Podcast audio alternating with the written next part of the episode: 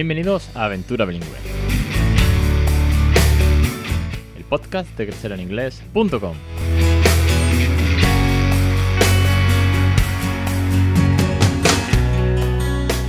Capítulo 278, el 21 de octubre de 2021. Muy buenas, mi nombre es Alex Perdel y esto es Aventura Bilingüe. Ya sabéis que una semana más este es el podcast, vuestro podcast sobre bilingüismo real, sobre consejos, sobre ti, sobre experiencias, sobre entrevistas, familias, docentes, catedráticos, científicos, todo lo que haga falta para que os animéis, os motivéis, os inspiréis, salgáis de dudas de cómo podemos hablarle en inglés a nuestros hijos todos los días y así regalarle una segunda lengua sin esfuerzo. Y es que esta aventura lleva ya, está a puntito el mes que viene de cumplir 6 años y es una verdadera gozada. Y hablando de cumplir, mañana me toca a mí 38, nada más y nada menos. Pero muy bien llevados, con mucha alegría y siempre cada año aprendiendo algo nuevo. Soy muy, muy inquieto y creo que esa es, eh, bueno, pues la base de mis formas de ser, de, del no parar nunca y de buscar siempre algo mejor que hacer o algo mejor que aprender.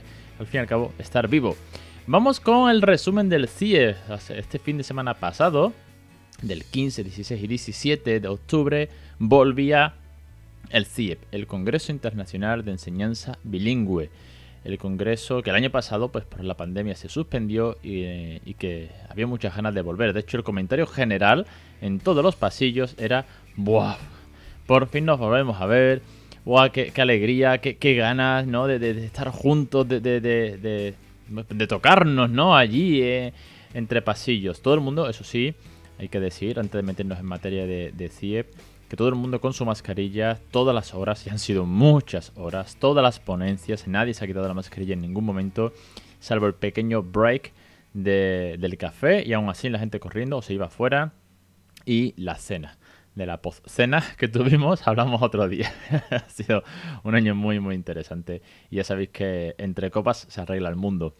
Bueno, vamos a hacer eh, el resumen, no sin antes mencionaros que ya sabéis que crecereningles.com es la mayor plataforma de crianza bilingüe, que ahora se ha transformado, que el giro ha sido brutal. Si escucháis podcasts anteriores, pues vais a escuchar otro tipo de intro, otro client, otro CTA, Call to Action, de que había una suscripción y demás. Y ahora hay nueve cursos, cada uno orientado a un tipo o un periodo exacto de la crianza bilingüe o a un concepto en concreto, como puede ser el, método, el método Montessori, o como puedan ser los juegos y canciones, la logopeda, eh, el bilingüismo en sí en general, como primer paso para esta loca aventura, los phonics, en fin, ya sabéis que ahí tenéis también el, antiguo podcast premium ya todo cerrado con 63 episodios, nada más y nada menos de vocabulario y pronunciación, con los cuales tenéis acceso para siempre. Es un, curso de un único pago, cada curso tiene un precio diferente, depende de la cantidad de materiales que haya, como mínimo 10 lecciones, como mínimo, pero los hay incluso hasta de 60 lecciones y el acceso es para siempre. Vamos con el resumen del CIE. Este año eh, vengo crítico. Vengo crítico. De hecho, en los pasillos, como eh, lo guay de, que llevo ya cuatro años asistiendo, es que hay caras ya muy, muy familiares, caras amigas, que las cuales llevo viendo cuatro años, como Liam, por ejemplo, que es una crack, de hecho la mencionaba en redes, y nos dio muchos tips eh, tecnológicos. Juan Antonio, que llevo, lo conozco desde Badajoz, cada año conoce gente nueva. Pero al fin y al cabo, bueno, vas repitiendo como Elena, toda la organización, Xavier, Virginia, eh, Santiago de Nave, que es la asociación americana, que viene todos los años desde Miami. En fin y al cabo, eh, es, un, es una familia, ¿no? Una familia muy grande en la que va llegando gente nueva, pero en la, en la que repetimos muchos ponentes, asistentes, al fin y al cabo. Y este año me decían en los pasillos, Ale, vienes, vienes con, la, con la escopeta cargada, las tijeras afiladas y vienes muy crítico. Y tal vez es porque hace dos años que no, nos reunimos y hay muchas ganas. O tal vez porque yo llevo a nivel particular, y hago una especie como de off topic, eh, llevo metido en congresos, eventos, organización, charlas, ponencias desde que tengo 16 años aproximadamente. Con 16 años yo ya formaba parte de, del voluntariado de Sevilla y participé en mundiales de piragüismo, campeonatos de España, voluntariado, me hicieron coordinador de la maratón en mi zona a los 17 años, en fin. He montado congresos, he montado eh, ponencias, eh, ya sea de Star Wars, ya sea cuando tenía la asociación de Star Wars en Sevilla, o ya sea de marketing, redes, etcétera, etcétera, y ahora de bilingüismo. A mí un micro me hace muy, pero que muy feliz. Dicho esto, he notado, y me voy a poner crítico, pero también me voy a poner muy, muy positivo, ¿vale? Os quiero traer cositas chulas. Eh, ha habido un poquito de descontrol en cuanto a los horarios. Ha habido, ¿cómo deciros? Eh, poca medida en que los tiempos se cumplan. Creo que sería la forma correcta de decirla, ¿no? Para ser polite. Y es que, por ejemplo, en Madrid, que fue mi primer año, pues eh, la gente se estaba hablando en la ponencia y os digo un ejemplo, de 12 a 1, ¿no? Y eran la, la 1 y 10 y venga, tienes que terminar, si hay preguntas, entonces la gente se enrollaba. ¿Qué pasa?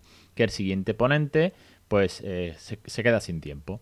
Eh, que además suele haber un intercambio de gente que va de una aula a otra, etcétera, etcétera. Con lo cual, al año siguiente, si no recuerdo mal, en Badajoz eh, o en Granada, que fue el 19, se pusieron eh, muy estrictos los moderadores y decían, te quedan cinco, siempre te avisan, ¿eh? te quedan cinco minutos.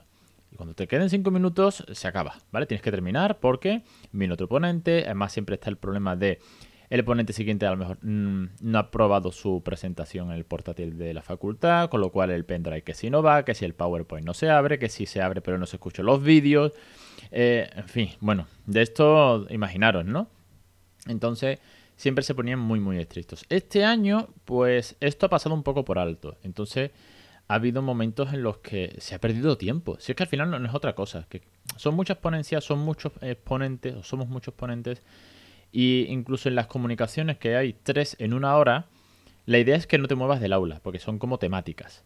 Pero hay gente que escucha la primera, la primera comunicación, se va a otro aula, escucha la segunda, se va a otro aula y hace la tercera. Claro, en el momento en que tu primer ponente tarda de más, si te levantas cuando él ha terminado y te vas a otra, la otra igual ya ha empezado. Entonces es la molestia.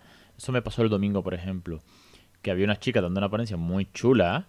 O bueno, chula o no chula, da igual, estaba dando una ponencia y habíamos cuatro gatos en el aula. Y de pronto empieza a entrar como que 10 o 15 personas. Pues, ¿qué haces? ¿Sigues hablando? Paras porque la gente te interrumpe, o recapitulas porque se joder, si es que me ha entrado más de la mitad de la gente. Venga, pues, como os estaba diciendo, para los que acabáis de llegar, ese tipo de cosas, a mí los tiempos me importan mucho eh, y yo todos los años siempre hago lo mismo.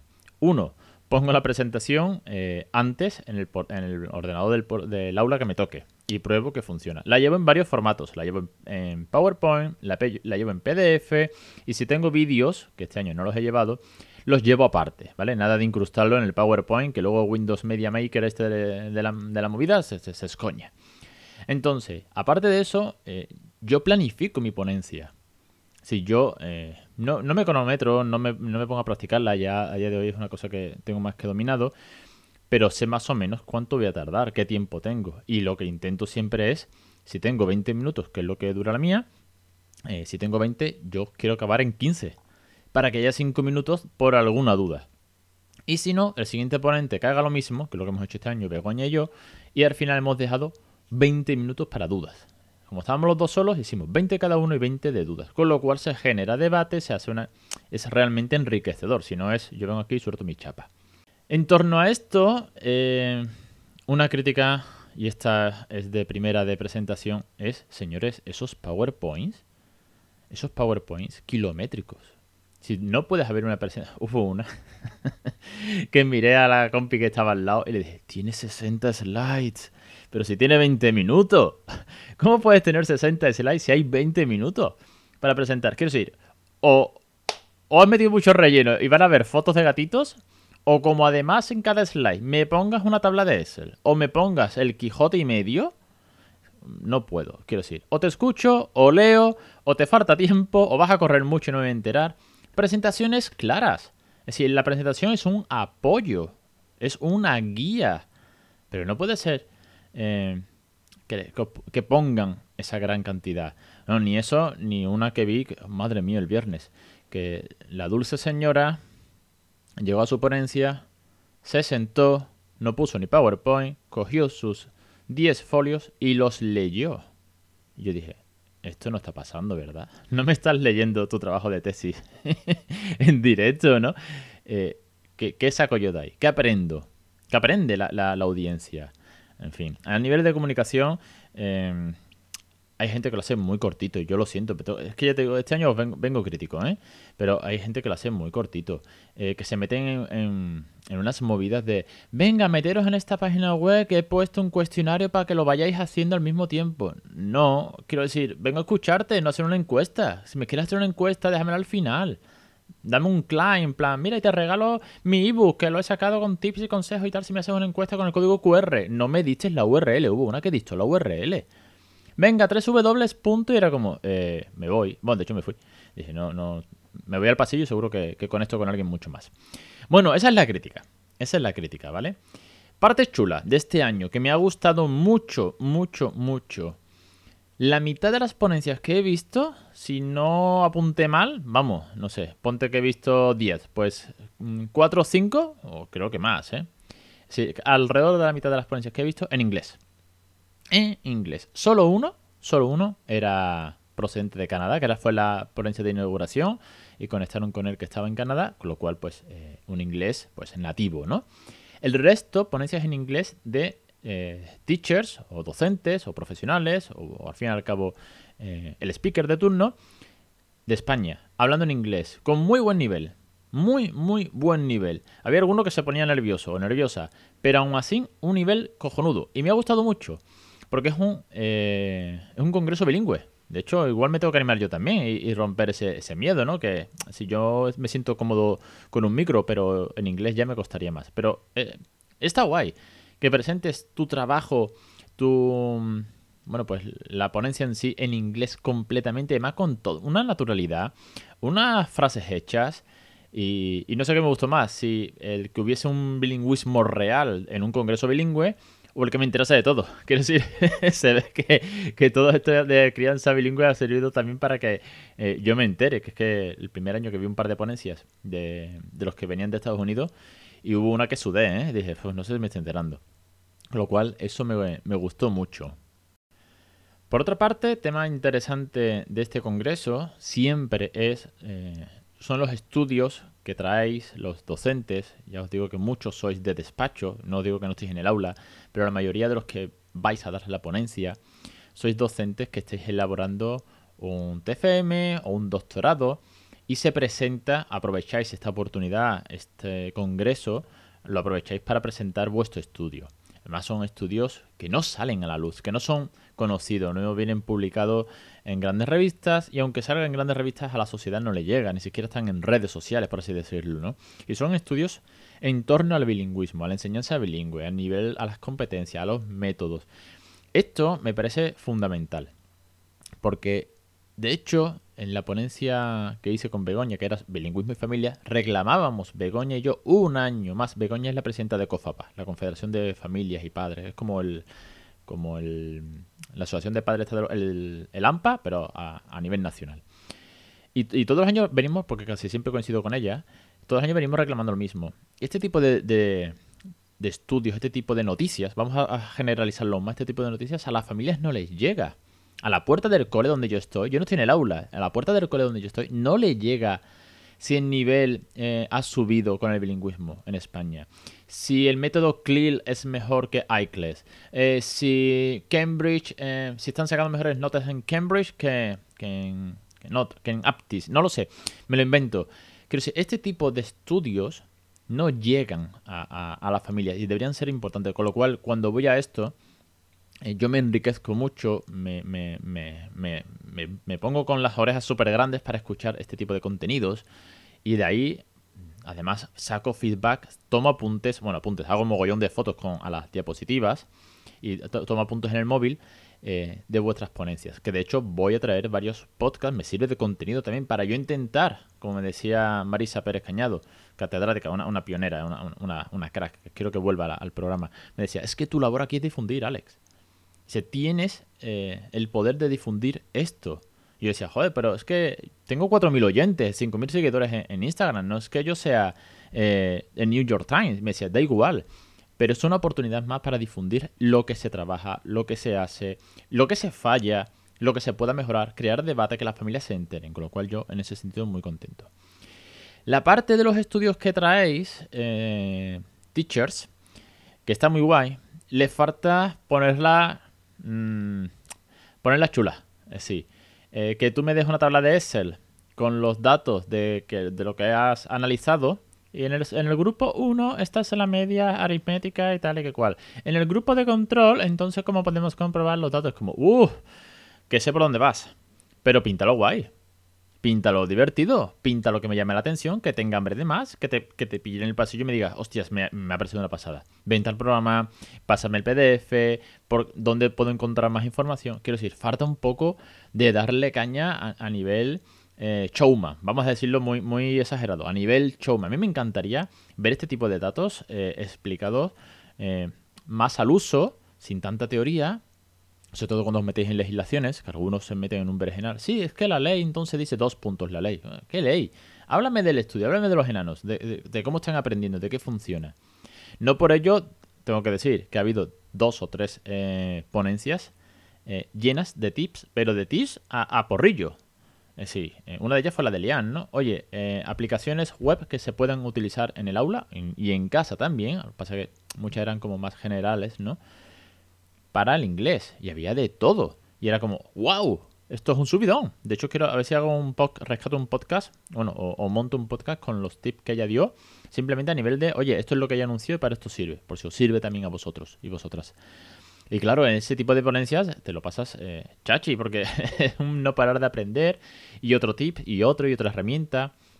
Incluso eh, ha habido años que, por ejemplo, Lian, que lleva la parte TIC, ha llevado juguetes y ha llevado robots, ha llevado dados gigantes, ese tipo de contenido que al final tanto nos mola y que es tan dinámico.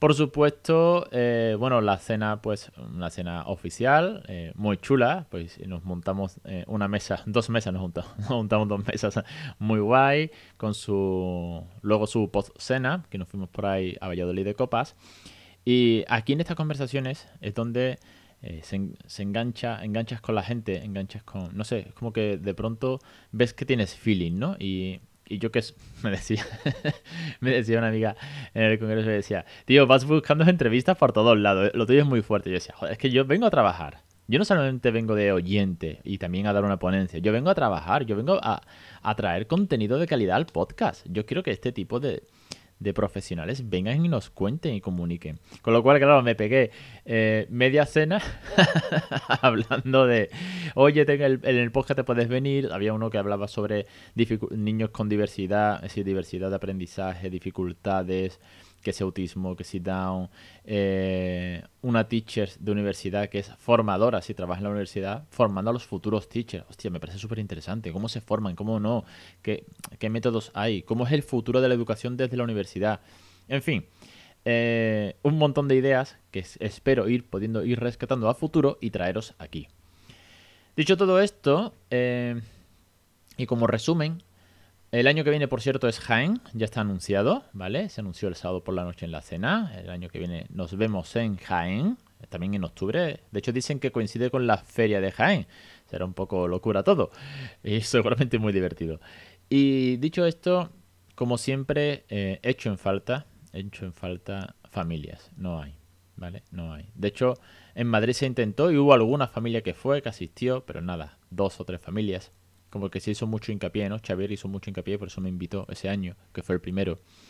Y aunque hay un panel eh, en concreto, ¿no? En el que hablamos de, del bilingüismo y la familia, no como educación bilingüe, no como sistema educativo, pero yo sigo echando en falta. Y lo digo precisamente porque hace, por ejemplo, creo que fueron tres años en Badajoz, en CIP 2018, si no me equivoco, estaba conmigo eh, moderando el panel de bilingüismo y familia. Estaba, eh, el moderador era Santiago Booth, que es el presidente de NABE, la National Association Bilingual Education en Estados Unidos, en Miami.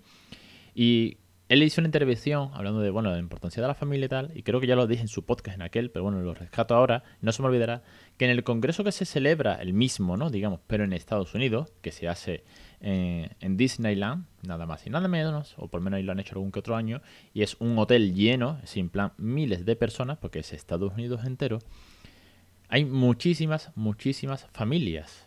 Él lo dijo, allí las familias van a escuchar a los docentes, a saber de qué hablan los docentes, a saber cuáles son las nuevas metodologías, a saber cómo es la educación de sus hijos, y a exigir, y a preguntar. Y es, eh, bueno, dice que es sumamente enriquecedor porque se forman debates entre docentes y familias, que no es ese, no es ese concepto que aquí el UMS se tiene de este se cree que sabe más que yo, por parte de vista del docente, ¿no? El padre va a venir a mí a decirme lo que yo tengo que hacer. O, el caso contrario, este profesor no tiene ni idea. Le tengo que decir yo lo que tiene que hacer con mi hijo porque este no sabe. Claro, eh, no existe ese, o por lo menos no es tan exagerado como pasa aquí en España, ese pique. De esto, por cierto, hemos hablado en CIEP también, ¿eh? Y, yo me ponía, digo, es que no sabéis lo que se escucha en la puerta, o no habéis visto los grupos de WhatsApp, o si sois padres y madres, aparte de docentes, estaréis en otros, en otros grupos de WhatsApp, ¿no? Y me decía, allí la familia en Estados Unidos van a apostar por eh, exigir calidad, por saber de qué, va, eh, de qué van los contenidos, saber cuáles son las nuevas formas de enseñanza, cómo investigan. Y, y me decía Xavier, dice, en Estados Unidos las ponencias empiezan a las 7 de la mañana. 7 de la mañana. Y están llenas. Si la gente va a tope. Aquí la de las 9 eh, habemos 4, si es que hay. Si el pobre ponente y el moderador y tres más. Algunas sí que es verdad que se suelen llenar más, pero la gente llega a partir del turno de las 10. Así que a mí me sigue faltando que la familia se preocupe, se entere de esto. Eh, igual habría que cambiar un poco el modelo, que no sea tan técnico, tan de estudios, pero sí que generar ese debate creo que es fundamental y muy enriquecedor. Nada más, os quería traer un poco de resumen. Ya sé que este año vengo muy crítico, muy, muy crítico, pero es que eh, bueno, soy dinámico y me gustan que las cosas sean así y de esta forma más dinámica, más showman.